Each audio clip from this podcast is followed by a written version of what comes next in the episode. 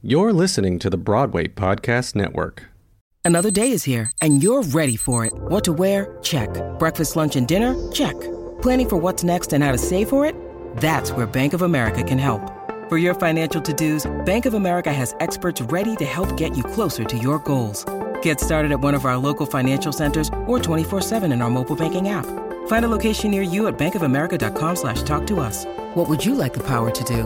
Mobile banking requires downloading the app and is only available for select devices. Message and data rates may apply. Bank of America and a member FDIC. When you need mealtime inspiration, it's worth shopping Kroger, where you'll find over 30,000 mouthwatering choices that excite your inner foodie. And no matter what tasty choice you make, you'll enjoy our everyday low prices, plus extra ways to save, like digital coupons worth over $600 each week. You can also save up to $1 off per gallon at the pump with fuel points. More savings and more inspiring flavors make shopping Kroger worth it every time. Kroger, fresh for everyone. Fuel restrictions apply. Hello,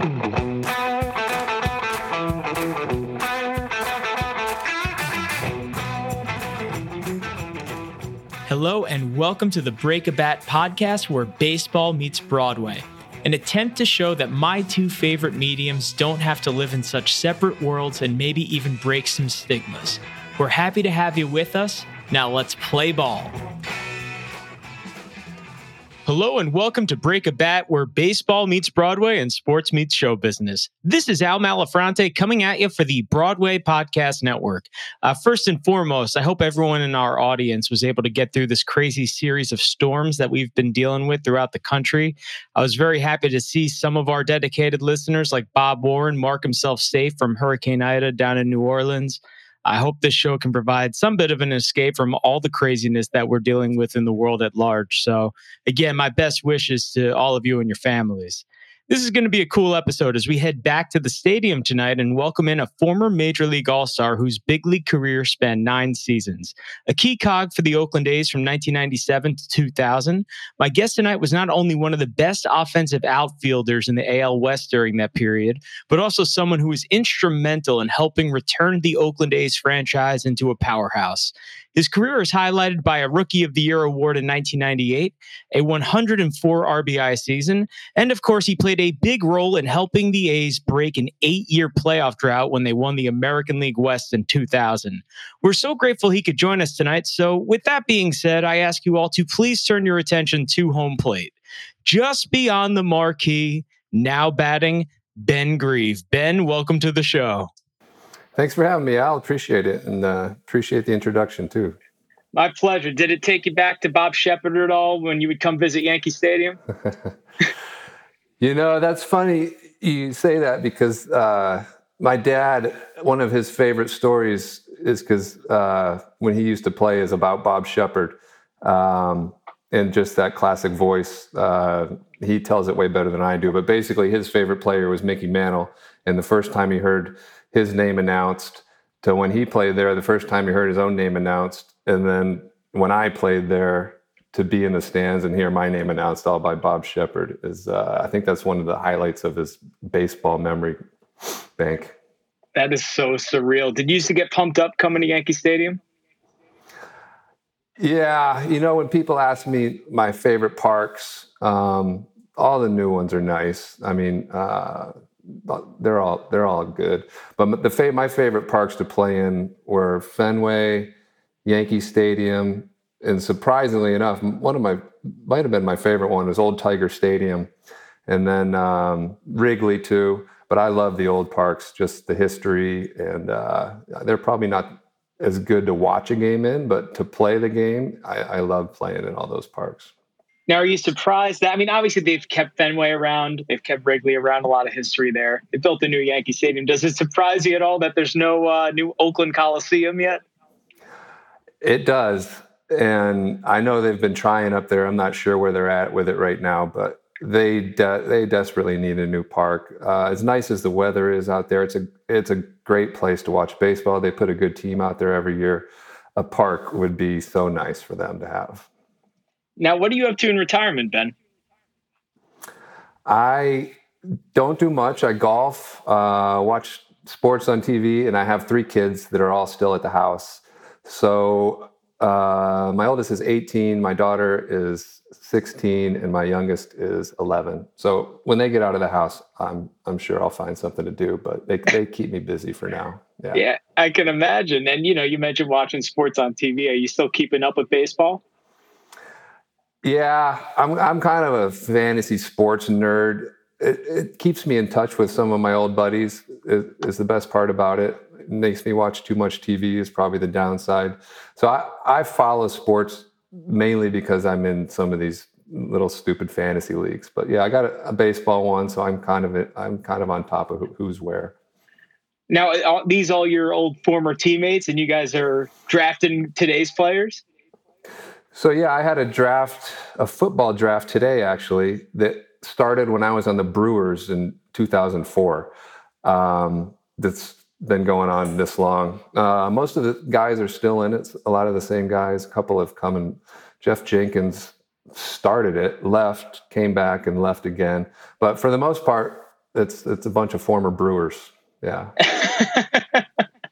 wow. So I'm trying to think about those teams. You were there what was that? So you went from Oakland to Tampa, then to Milwaukee. Is that how that played out? Yeah, I signed with Milwaukee for the 2004 season and was just there that one season, and then uh, I got traded to the Cubs at the end of that season and finished my career out with the Cubs. So yeah, the 2004 Brewers. It's like uh, Bill Hall, Craig Counsell was our shortstop, uh, Wes Helms, Geoff Jenkins, uh, Lyle Overbay, and uh, Ben Sheets was probably our biggest uh, biggest name then. 04 Brewers. Was Richie Sexson on that team too, or was he gone by then? Uh, I think he he was there the year before because um, he was in that league. That uh, we must have continued it from the year before. Uh, yes, Richie. I'm trying to think who else. Um, Junior Spivey. These are kind of names. Former All Star, yeah. Yeah, yeah. Uh, we had a good team uh, we, we we weren't as good as the Cubs that year.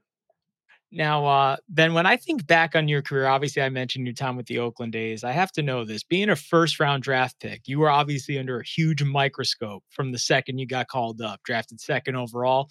Is it tough to break into the big leagues under those types of circumstances? Um, in in a way, it, it could it can be if if you look at it uh, from that standpoint. I never really thought about it much. Um, the advantage you have over the late round picks is if you do struggle in the minor leagues, you got a, a longer rope. Um, you, for I didn't, I didn't matter to me. I always did fairly well at each league, but um, for the later round picks, if you have a bad season, a lot of times that's it. Like you're not back the next season. So in a way, it could be less pressure just knowing that you don't have to perform, uh, that you're going to have a job the next year on a team. Um, but you know, like you said, everyone's expecting you to do something when you step to the plate. More eyes are watching you, so it could go both ways. You know, you had Willie McCovey hyping you up back when you were a rookie, and you actually responded. How surreal is it to be a rookie and have that type of not only hype but success almost immediately? Do you feel like a rock star? uh, well, I like playing in Oakland because it, it wasn't the New York media, it wasn't the Boston media, Philadelphia. Um, you know, as a player, you can say all you want. Like I don't, I don't read the paper. It was the paper back then. I don't read the paper. I don't watch the news. But you feel pressure if you're not performing in those cities way more than you do in uh, places like Oakland or Tampa or San Diego. Um, so, ha- but having a having a good season your first year, uh, especially when you're expected to have a good season, um, you know, at the end of the year, I think I, I kind of like, like relaxed a little. I'm like, okay, got got that one, got that one in the books. But during the season, you're you're grinding. You know, it's playing every day. You're not really thinking about it. Now, how'd you find out you were going to be an All Star in '98? Um, I wasn't really expecting it. Um, I was a I wasn't voted in. I was uh, Mike Hargrove was uh, the manager, um, and he selected me, which is which is kind of cool when someone else that you don't even play for picks you. Um, and I, a couple days before the game, Art, Art Howe just called me in and, and told me, and uh, you know the team is happy for you. I think that year I was the was the only Oakland A. It would have been nicer to have some have some teammates there. It would have been funner, but uh, I think the next year we sent a few more. Yeah, that's right. When you got you had like Giambi and John Jaha on, and some of those lines. Yeah, that's that, a good memory. Yeah, Isringhausen, Tim Hudson. Yeah, that's right. Z, Zito ninety nine or two thousand. You he played with you though, right? Zito. yeah, there? he got called up. Hudson got called up first, uh, and then Zito and Mulder. I'm not sure the order, but Tim Tim Hudson was there almost from the beginning of '99, and I think Zito was a little later. Yeah. You know, it's so interesting because you guys, most of you, all got called up around the same time. I know Giambi was there for a little while before you got there, but it seems like you all had success almost immediately. It was like there was no learning curve. Did you guys like know you were studs at that time that you were able to just like turn it on on the high on the you know the brightest of lights or under the brightest of lights like that? Uh, well, the good, the best part about Oakland um, was the team in the clubhouse. Um, and the you know the leader of our team was Jason uh, Giambi, and so we had the most relaxed, fun atmosphere you, you could imagine. I'm I'm sure there's more teams like it, but I can't imagine there was a better situation as a rookie to come into than that one. It, just as far as the looseness and the uh, you know just the play hard and see what happens mentality that we had there. Yeah, I mean it's uh, it was such a quick transformation because when you first got called up, like in '97, I know you had a cup of coffee with the with the A's. Um, they were struggling. It had been like quite a few years. It, what was so different about the 2000 team, for example, that uh, that you were finally able to, yeah. able to get over that hump? That's a good question, and uh, I'm trying to remember. it had to be the pitching. I mean, I don't think Tim Hudson was like a seventh round pick, eighth round pick, and nobody was counting on him to be a potential Cy Young winner at that point. Um, and so that that is always the first thing is you got to have good pitching and uh, trying to think back to who our staff was that year. But you know, we made a, a trade for for uh, I don't know if we traded him or just had Gil Heredia. I don't know if you remember that name. He pitched really good for us. Our bullpen threw really well. We had guys out there that most people wouldn't remember their names: Jim Mecir, Jeff Tam. These guys in our bullpen that uh, that had outstanding years. And um, Billy Beane made a trade late in the season. Uh, we traded Billy Taylor uh, and someone else, maybe Kenny Rogers, to the Mets. And Kenny was a good pitcher for us. And we got uh, Terrence Long, Jason Isringhausen, and uh, someone else. And that those guys were great for us. Izzy was a great closer. Billy Taylor was a good closer too, but Iz- Izzy was young and came in and slammed the door for us. So th- that trade helped us a lot too. Now you had your best season in 2000. I know you won Rookie of the Year in '98, but you know if you look at your overall numbers, you ever feel overmatched playing in the steroid era? I was, yeah. You know, that's a good question. I just felt unlucky to play in the steroid era because I didn't take them. Uh, and I was playing with guys back then. You didn't really think about it. You kind of looked at certain guys and were like, really? But to hit 29 home runs when I was a kid growing up, that was that was pretty high. I, I remember like one year, I think as a kid, George Bell led the league with 40. So 29, that's a lot.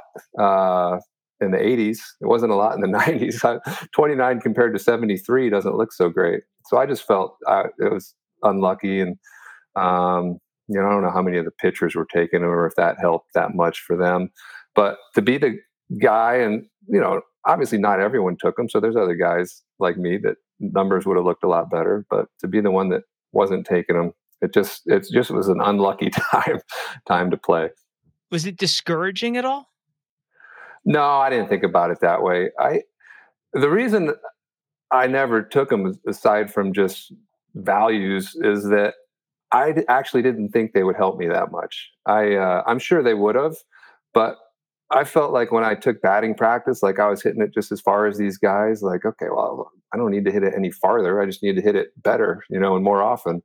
So, um, but yeah, it, it wasn't discouraging, but uh, you know, I'm, I'm, sure we had some guys on our team that were taking it that were helping our team too. So uh, you just kind of dealt with it back then. You didn't really think about it much, to be honest with you you didn't know that you had certain teammates, or did you ever see certain teammates doing? Uh, no, I never because the guys that take them, they don't want people to know. It's it's like you're putting up these numbers. You don't want people to know that like you had help. So it's kind of like a forbidden thing that the guys that taken them they didn't want they didn't want people to know. Um, and, you know, and it turns out some of them got caught, and some of them were in the Mitchell report, um, and then you know you got others that skated through. I'm sure, but yeah. Yeah, I mean, I think that what you were able to accomplish um, you know, considering the type of playing field that you were dealing with. I mean, yeah, if I look at your baseball reference, for example, this looks like a solid corner outfielder from the 1980s and then some. I mean, you had high OPSs, especially while you were playing with uh, the Oakland A's. Why do you think that you did have that type of staying power? Like, what was it about your game that you feel made you so unique, especially, you know, in that scandalous era? The one thing I did well for Oakland and even for Tampa when I struggled, uh, I was always able to get on base uh, pretty regularly, um, which was probably my best attribute as a hitter was having a patient and good eye at the plate.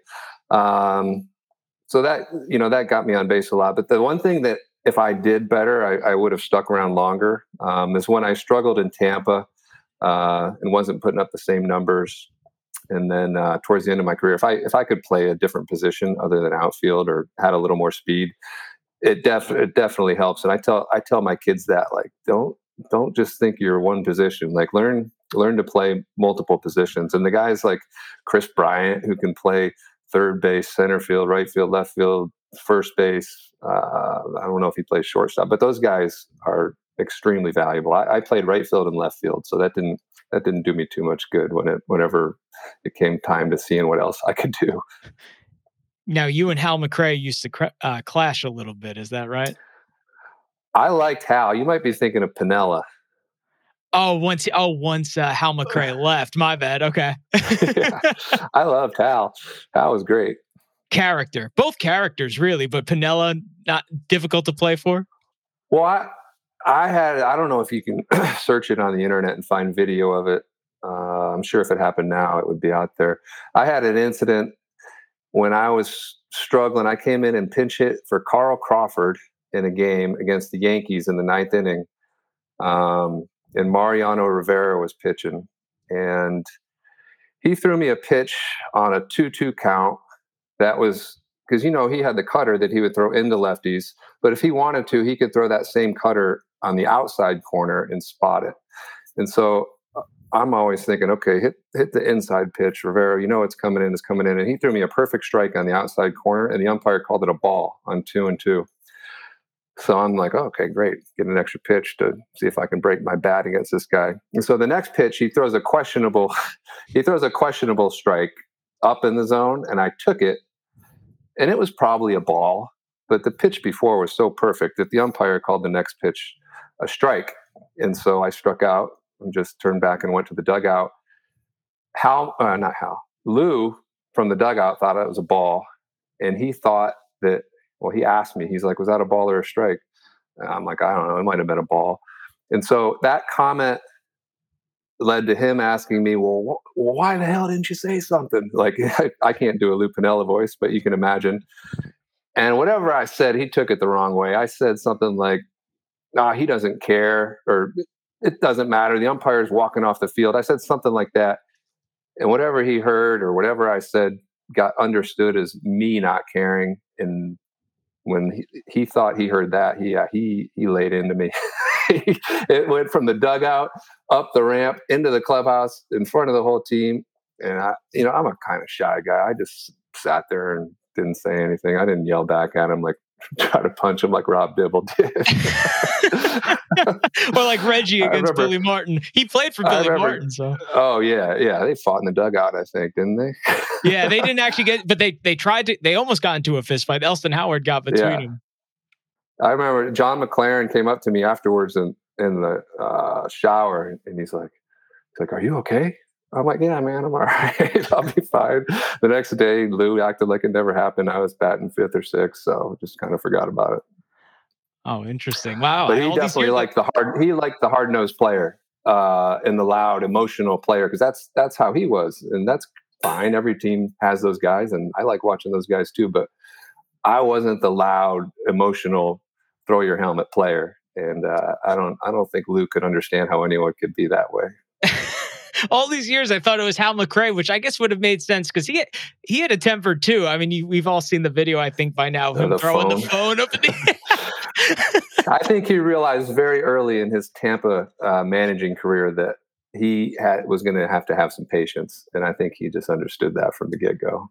Oh my goodness. Now, Yeah. obviously, at least you went out a winner in Oakland. Can you tell me what's going through your mind when you head to the Bronx all tied up at a game apiece in that 2000 division series? You think you have a shot at the mighty Yankees at that point? I, I'm trying to remember. I, I know we were flying back to Oakland, and it was tied at two to two. I, I can't remember how that each game went. I know we beat uh, Roger. Game four, In- you killed the Yankees to tie it Okay, up. that was game four. At 2 2. Yeah. Right. and I know Olmedo Saenz hit a big home run in one of those games. But I remember flying home to Oakland thinking, like, all right, like we're feeling we're we're feeling pretty good going into Game Five. Uh, and uh, I think Andy Pettitte was pitching for the Yankees, and uh, we we got some runs, scored some runs off them. But I can't remember. I think early on in that game that the Yankees put up some runs, and uh, we kind of fought back, but not not enough.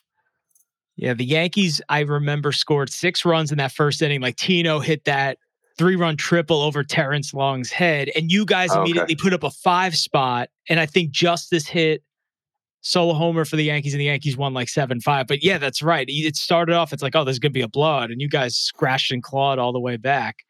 It's funny what you remember because the the thing I remember most about that game is I went 0 for 4 with four strikeouts. Against Pettitte and El Duque, or did it end with a Pettitte in game Mariano strikeout? uh, Pettitte, Pettitte for a couple. El Duque was one of them, and I think Stanton was mixed in there. I'm pretty sure. I'm not sure if it was him or not, but I'm pretty sure it was him. The thing about Andy Pettitte, I never hit him that great, but early on in my career, or the first two years, I guess that I faced him, it was fastball, curveball, slider, and to me, I don't think I saw too many changeups. So everything was either coming straight or going away from me, and I felt like I could have a game plan against that. But in 2000, and I don't know if he was doing this all along or he just started doing it to me. He started throwing a two seam fastball, and so now it's not straight and going away from me anymore. Now I got this other one to think about that's coming in on me. And once he started doing that, I was I was not going to hit well off him. Right. I've petted, uh, who was it? Oh, Mike Bordick actually said that that was the toughest pitcher he ever faced. Uh, that- the- And, and, you know, when you think it's not that Andy Pettitte was some overpowering guy, it's just that Right. manipulation that he had with this cutter all of a sudden towards the end. Yeah, Uh, yeah. It's just, yeah, Andy he had gl- the glove in front of his face like Yes. this. Kind of like Oof, the stare. oh, man. And then all these years later, has it been tough to watch the game change the way it has to, you know, this kind of three true outcome? five innings starts, the five and dive thing, you know, the crazy bullpens, uh, you know, usage. What what do you think of the way it's changed? Yeah, it is. It's it's definitely different now. Um, with all the the this whatever you call it, the metrics, the the launch angle and the spin rate and all that. Um, I was kind of hoping when they got rid of that sticky substance and they started doing that, that the hitters would kind of make a resurgence. Um, but you're right. The the the what what are the three outcomes? Home run, walk, and strikeout. Yeah. yeah. It's you know when you go to Padre games, um, there's just there's not a there's not a lot there's not as many hits. Most of the runs are scored by home run, which is great.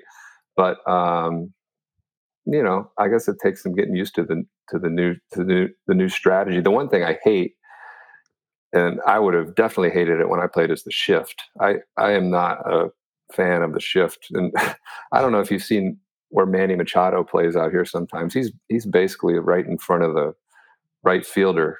Uh, so as a left-hand hitter, uh, if you don't hit the ball the other way, uh, I, I, can, I imagine there's a lot of frustration uh, going around these left-hand hitters. It is Ryan here, and I have a question for you. What do you do when you win? Like, are you a fist pumper? A woohooer, a hand clapper, a high fiver. I kind of like the high five, but if you want to hone in on those winning moves, check out Chumba Casino. At ChumbaCasino.com, choose from hundreds of social casino style games for your chance to redeem serious cash prizes. There are new game releases weekly, plus free daily bonuses. So don't wait. Start having the most fun ever at ChumbaCasino.com. No purchase necessary. Group. Void were prohibited by law. See terms and conditions. 18 plus. Hello, it is Ryan, and I was on a flight the other day playing one of my favorite social spin slot games on ChumbaCasino.com. I looked over the person sitting next to me, and you know what they were doing? They were also playing Chumba Casino. Coincidence? I think not. Everybody's loving having fun with it. Chumba Casino is home to hundreds of casino-style games that you can play for free anytime, anywhere even at 30,000 feet. So sign up now at ChumbaCasino.com to claim your free welcome bonus. That's ChumbaCasino.com and live the Chumba life. No purchase necessary. VGW Group. Void were prohibited by law. See terms and conditions. 18 plus. Now, Ben, you were certainly a great left-handed hitter, and uh, you accomplished a lot. But now it's about to get tough here on Break a Bat as we do a little segment uh, where you picture yourself back in the batter's box in the ninth inning. Maybe Chapman is pitching, throwing 105 miles an hour, and I'll ask you a question. You got to think quick and tell me the first thing that comes to your mind. How does that sound? Uh, okay. Hopefully something comes to my mind.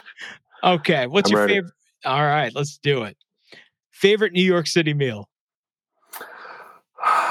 I can tell you my favorite restaurant. I don't think it's around anymore. It's Pino's. It's an Italian place that a guy named Jerry Casale used to own. Uh, I think he was a pitcher for the Red Sox, and uh, I remember they had good lasagna. So I'll, I'll go with lasagna. Toughest pitcher you ever faced? Randy Johnson, How about a guy you owned? guy you never heard of, Matt Perisho.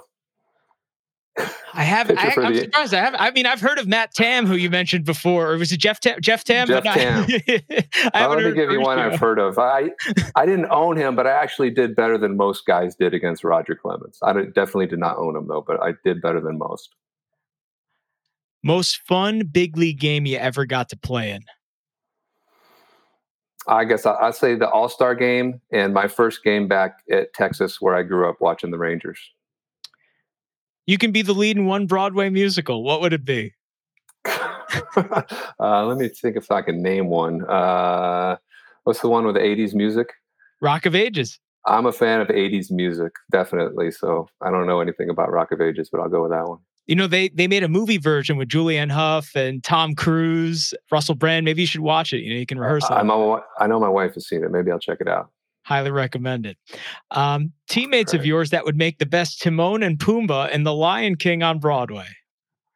Oh my god! are those are those enemies of each other, or are they? What are they like?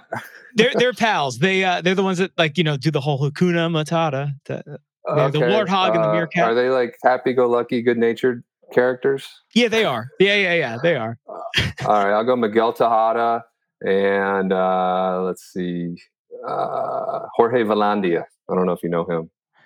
Uh, He's so an assistant GM for the Phillies, but he was an infielder for the A's. so if you had an evil teammate, we could call. Did you have any evil teammates? Because we could just say that we could cast them as Scar in the King. Uh, let me think if I had any guys that were mean. It would probably be a pitcher. I played with a bunch of I played with a bunch of nice guys. Zito's like a pretty chill dude, and Tim Hudson seems like a great guy. yeah, I didn't have any too intimidating. uh, I guess a villain would be someone that someone that the fans end up turning on in Chicago was Sammy Sosa, who I loved. Was a great teammate, but he turned into kind of a villain in Chicago. Speaking of villains and fans turning on people, what are your thoughts on Alex Rodriguez? I like Alex. I don't. I don't. When I do watch games, I don't always have the volume up, but I think he's a pretty good announcer. Um, the thing about the guys that got caught taking steroids is, I, I can think of two examples. Andy Pettitte was HGH, and immediately just said he was sorry. Jason Giambi is another one. Immediately just said, "Hey, uh, take accountability. I'm sorry."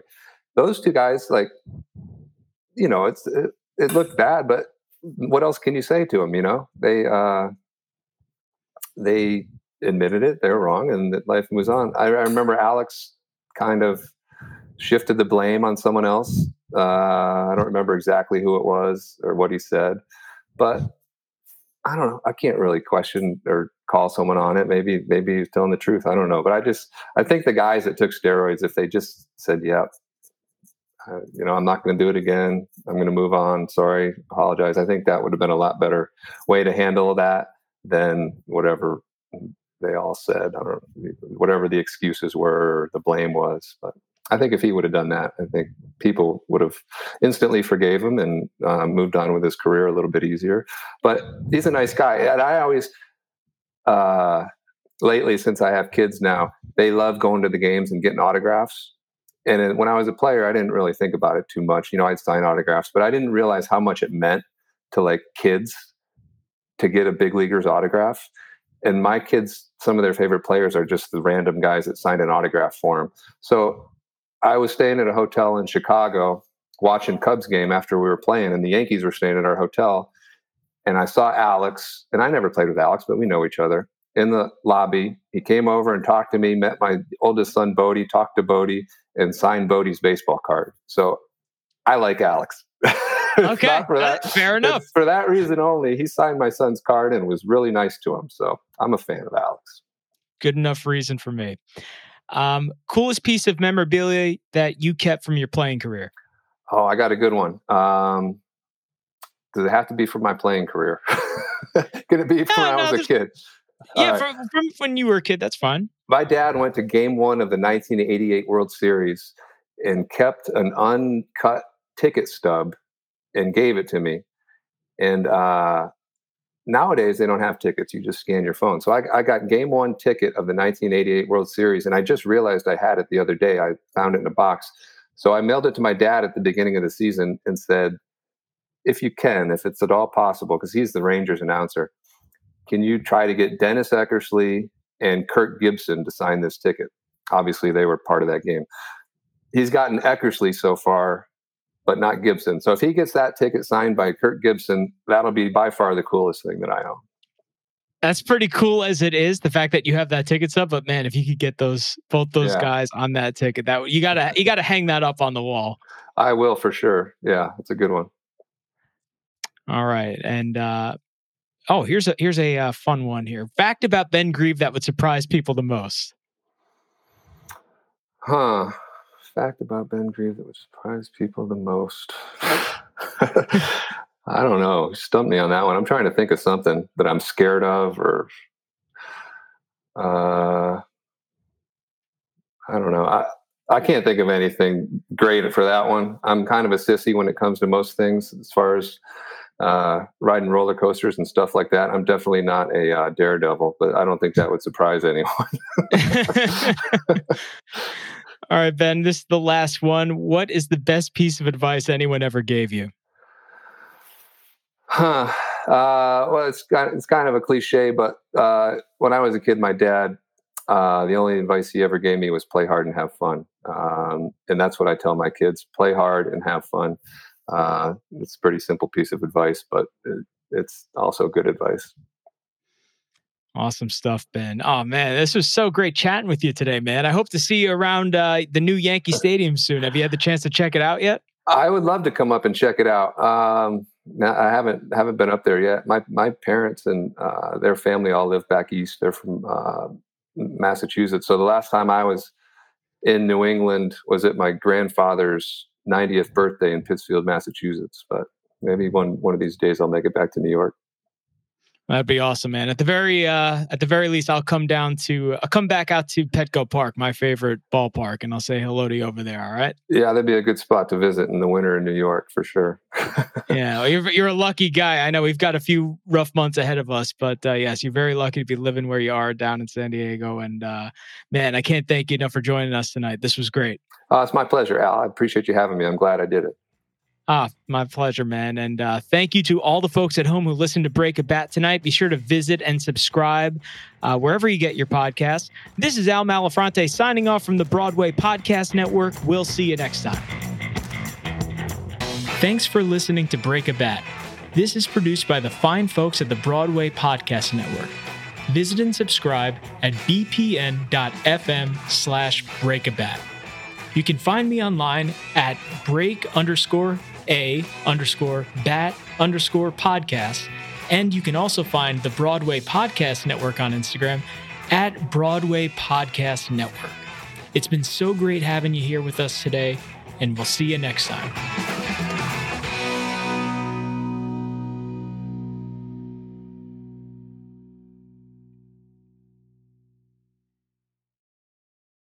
Hey, it's Leslie Odom Jr. here on the Broadway Podcast Network to tell you about the Rise Theater Directory, a program of Maestra Music. Rise is a national online resource designed to connect and empower backstage and administrative and creative theater professionals from underrepresented backgrounds.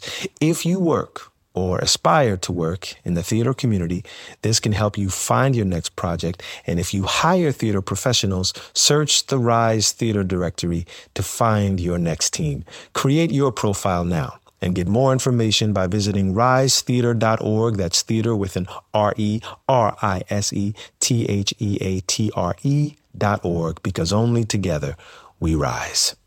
It's time for today's Lucky Land horoscope with Victoria Cash.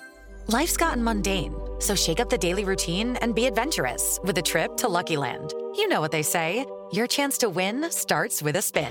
So go to luckylandslots.com to play over 100 social casino style games for free for your chance to redeem some serious prizes. Get lucky today at luckylandslots.com. Available to players in the U.S., excluding Washington and Michigan. No purchase necessary. VGW Group, void were prohibited by law. 18 plus terms and conditions apply.